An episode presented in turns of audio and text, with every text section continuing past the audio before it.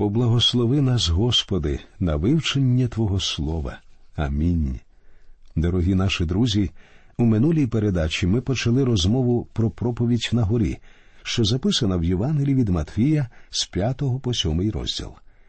Я хотів би відзначити два моменти, що стосуються проповіді на горі. По-перше, крайні праві і крайні ліві позиції існують не лише в політиці, вони є також серед богословів, які тлумачать святе письмо. Це особливо чітко проявляється в розумінні проповіді на горі. Ліберальний богослов вважається крайнім лівим. Він розглядає проповідь на горі як добру звістку, як Євангелію. Він поводиться так, хоча і не говорить про це вголос, немов у писаннях немає інших важливих істин. Багато років тому я зустрічався з одним ліберальним проповідником, що пізніше став знаменитим лідером ліберального крила. Одного разу він сказав мені, що з усієї Біблії варто вивчати лише проповідь на горі. Він зайшов так далеко, що став стверджувати, що нам усім потрібно лише одне так зване золоте правило, що записане у сьомому розділі, 12-му віршу Євангелії від Матфія. Тож усе, чого тільки бажаєте, щоб чинили вам люди, те саме чиніть їм і ви, бо в цьому закон і пророки. Твердження про те, що нам більше нічого з Біблії не потрібно, може звучати невинно, однак це не так. І справа не в тому, чи вважаєте ви проповідь на горі своїм віросповіданням, справа в тому, чи живете ви згідно її вимог. Це найголовніше, і про це ми поговоримо докладніше пізніше. Ті, хто зводять все християнське вчення до проповіді на горі, є лише невеликою частиною ліберального крила в наші дні. Але, будь ласка, зверніть увагу на той факт, що в проповіді на горі зовсім немає змісту самої Євангелії Христа. Наприклад, у ній зовсім немає згадування про смерть і Воскресіння Христа. У першому посланні до Коринтян, 15 розділ з 2 по 4 вірш Павло сказав Я вам благовістив. Але що таке добра або блага звістка?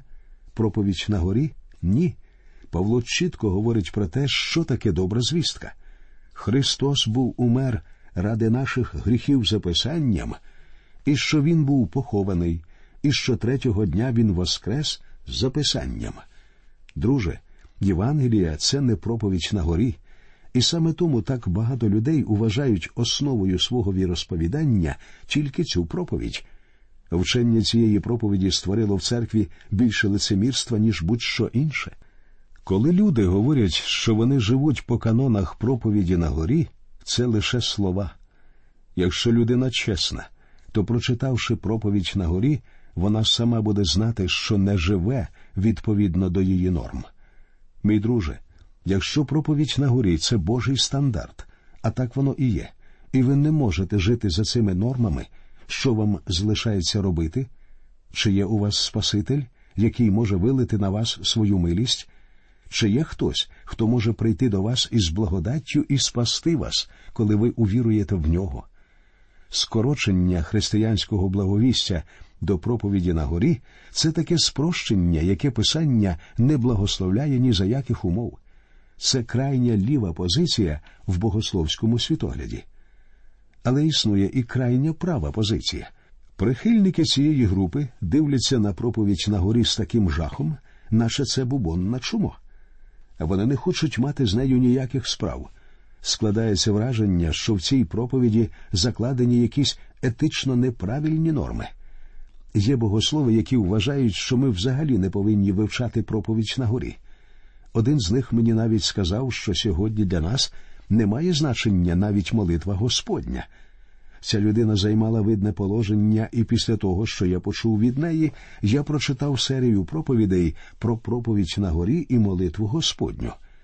Я переконаний, що молитва Господня має величезне значення і у наші дні, однак крайні праві хотіли б виключити її з нашого життя. Це правда, що у проповіді на горі немає доброї звістки. Шкода, що в деяких церквах невідроджених людей знайомлять лише з цією проповіддю як стандартом поведінки і говорять їм, що якщо вони постараються жити згідно цієї проповіді, то можуть уважатися християнами. Проповідь на горі це закон, піднятий до найвищого рівня вимог. Людина ніколи не могла виконати закон старого заповіту. Як же тоді вона зможе самотужки виконати вимоги проповіді на горі, зведені до більш високого рівня? Так само в проповіді на горі неможливо знайти керівництво для християнського життя. Вона дає етичні норми, не пропонуючи способу виконання цих норм.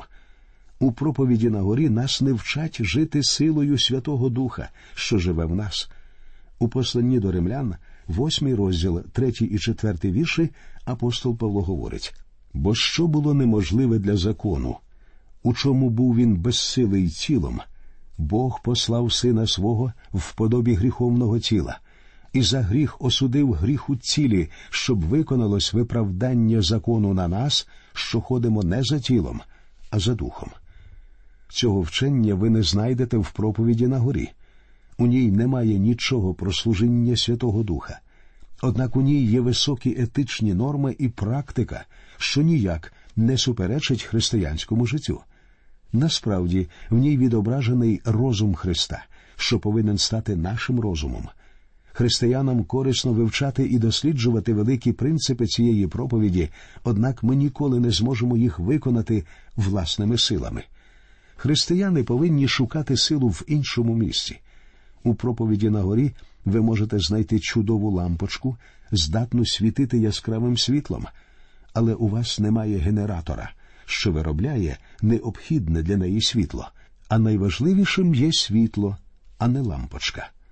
Головна мета проповіді на горі встановити для людей закони царства. В Євангелії від Матвія ми говоримо в основному про царя, який прийшов, щоб явити себе світу. Іоанн Хреститель був його передвісником, а цар закликав учнів піти за собою. Тепер він викладає закони царства. Це маніфест царя і його політична платформа. І це дійсно закон. Він буде чинним законом цього світу під час тисячолітнього правління Христа, і тоді цей закон принесе рясні плоди. На землі буде царювати сам Христос, і Він зробить цей закон дієвим. Закон проповіді на горі буде головним тоді, коли на землі запанує той, у кого є всі законні права на панування. І незрозуміло, яким чином ті, хто вірують у нього як у Господа, можуть не приймати цей закон або відвертатися від нього. Християни, що називають Ісуса Христа Господом, будуть намагатися виконати Його повеління, але вони зможуть коритися йому лише у силі Святого Духа. Даремно намагатися здійснити закони проповіді на горі у цьому корисливому світі. Лише Євангелія благодаті Божої може зробити людей слухняними Христу. Євангелія була дана для того, щоб привести людей до слухняності Богові. Проповідь на горі обов'язково потрібно проповідувати, щоб у серцях людей виникло усвідомлення їхньої гріховності. Цей документ дозволяє людям зрозуміти, що вони грішники. Він відкриває людям той факт, що немає жодної праведної людини, і всі позбавлені слави Божої. Християни можуть розглядати принципи проповіді на горі у світлі всього Писання. Це допоможе краще зрозуміти розум Христа. Наприклад, тільки тут можна знайти Христове визначення вбивства і перелюбу. Христос взяв ці дві заповіді з книги буття, 20 розділ, 13 і 14 вірші, і підняв їх до більш високого рівня розуміння не вбивай, не чини перелюбу. Але хіба лише їх він підняв на інший рівень? Відповідь очевидна. Та в Євангелії від Матвія записані лише дві. Очевидно, він говорив або міг сказати і про інші заповіді. Виправдатися законом проповіді на горі буде в десять раз важче, ніж законом Моїсея. Давайте згадаємо, що сказав про закон Моїсея апостол Павло у другому розділі, в 16-му вірші послання до Галатів. Людина не може бути виправдана ділами закону. Спробуйте застосувати до свого життя ці дві заповіді не вбивай, не чини перелюбу. Дозвольте мені пояснити, що я маю на увазі однією маленькою історією. Цей випадок відбувся на початку мого пасторського служіння. Старійшина нашої церкви запросив мене виступити на діловій зустрічі. Цей старішина був чудовою людиною. Був він віцепрезидентом одного з банків, і коли він просив мене виступити з коротким повідомленням, він сказав: У вас буде лише кілька хвилин, але я хочу, щоб ви показали цим бізнесменам всю Євангелію. Я приїхав на місце зустрічі трохи раніше, і в залі вже було кілька чоловік. Я підійшов до кафедри, де стояв чоловік, який потис мені руку і заговорив зі мною. Він лаявся на кожному слові. Ніколи раніше я не бачив добре одягнену і симпатичну людину, яка вимовляє такі жахливі слова. Нарешті цей чоловік запитав мене, чим ви займаєтеся? Я відповів йому, що я проповідник, і він відразу став вибачатися. Він вибачався за свою мову, але йому зовсім не потрібно було просити в мене прощення. Йому потрібно було просити прощення в Бога, тому що Бог чув усе, що він говорив, і я сказав йому про це. Потім він сказав, що був членом однієї з ліберальних церков, і похвалився. Моє віросповідання проповідь на горі. Правда? перепитав я.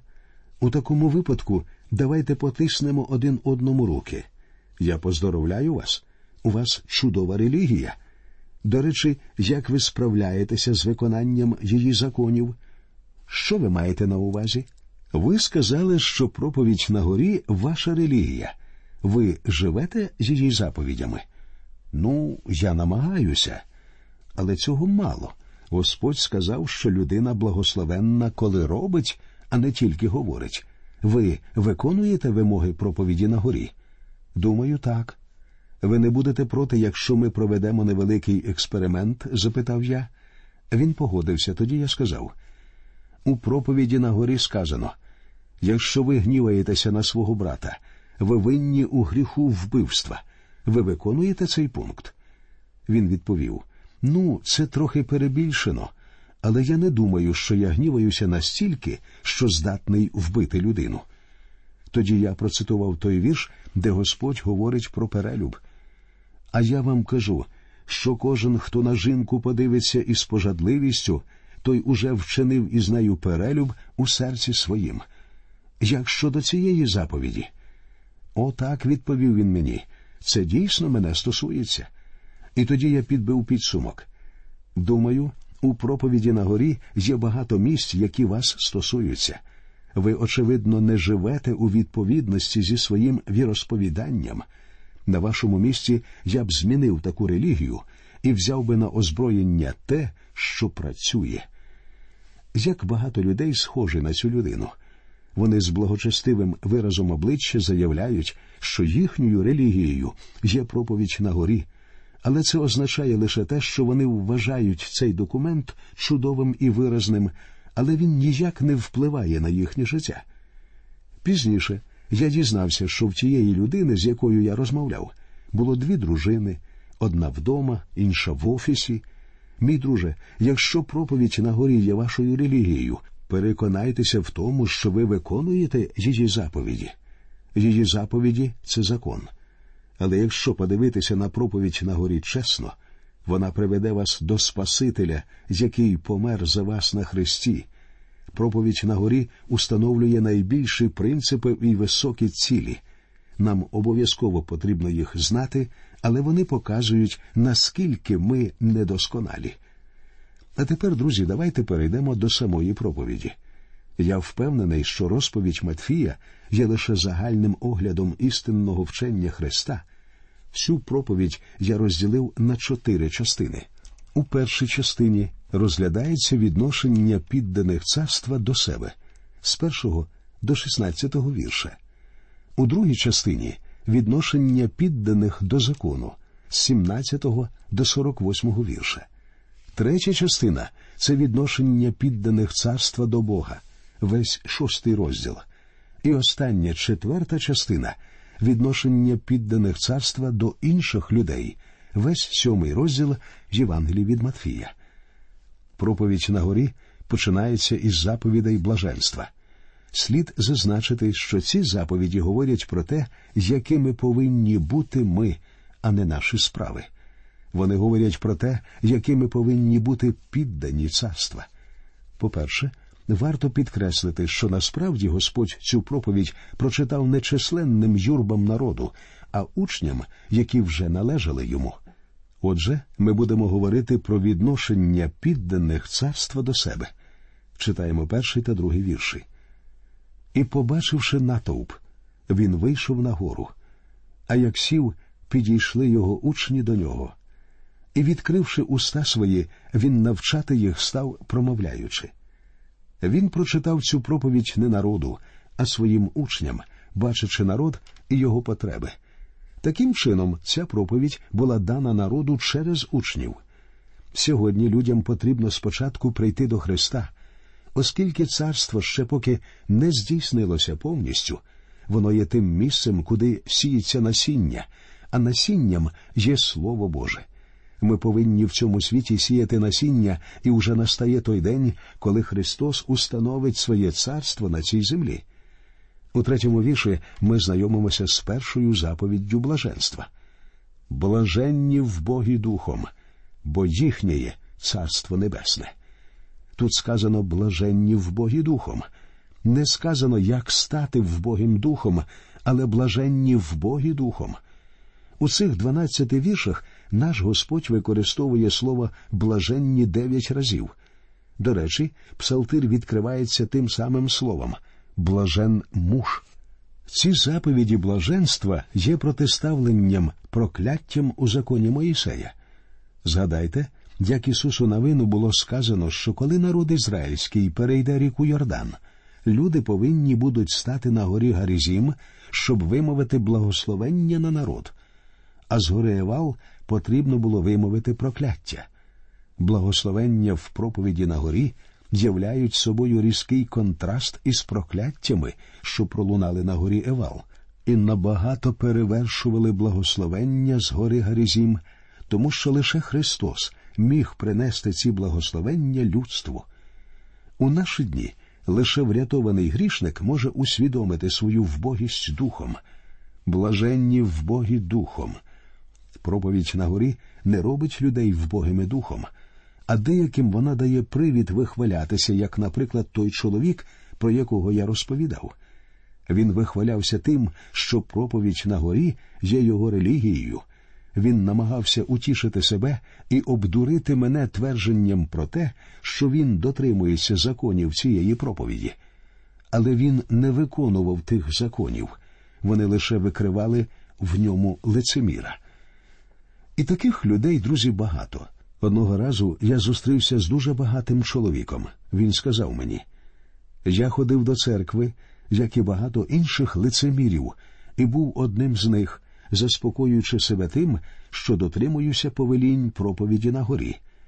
Потім я раптом зрозумів, що був звичайним грішником, що прямує до пекла. Я навернувся до Ісуса Христа, і Він спас мене. О, дорогий друже, не дозволяйте собі обманюватися. Лише Святий Дух може відкрити вам убогість духом. Господь Ісус у своїй проповіді на горі не сказав своїм учням, як саме стати громадянами Небесного Царства, тому що вони вже були громадянами цього царства. Ми, християни сьогоднішнього дня, дійсно в Богі духом. Ми є духовними банкрутами, але ми можемо дати іншим те, що набагато цінніше, ніж золото і срібло. Апостол Павло в другому посланні до Коринтян, шостий розділ, десятий вірш, сказав про це так як сумні, але завжди веселі, як убогі, але багатьох ми збагачуємо. Коли ми говоримо як убогі, але багатьох ми збагачуємо, ми маємо на увазі духовні багатства, які доступні всім, хто належить Христу. Але, дорогий друже, чи належиш ти Ісусу Христу? Чи ти увійшов в Його сім'ю? Чи ти також отримав ці Божі благословення і Божі обітниці, які даються тим, хто увірували в нього? У тебе є чудова нагода. Прямо зараз ти можеш наблизитися до Христа. Ти можеш в своїй молитві покликати до нього. І запевняю тебе, Він почує твою молитву. Він простить твої гріхи, Він прийме тебе в свої обійми, Він надасть тобі великого права називатися і бути дитиною Божою. Він введе тебе в свою велику християнську сім'ю, яка називається Церква Христова, і ти будеш найщасливішою людиною на всій землі. Нехай Господь усіх вас рясно благословить. До нових зустрічей в ефірі.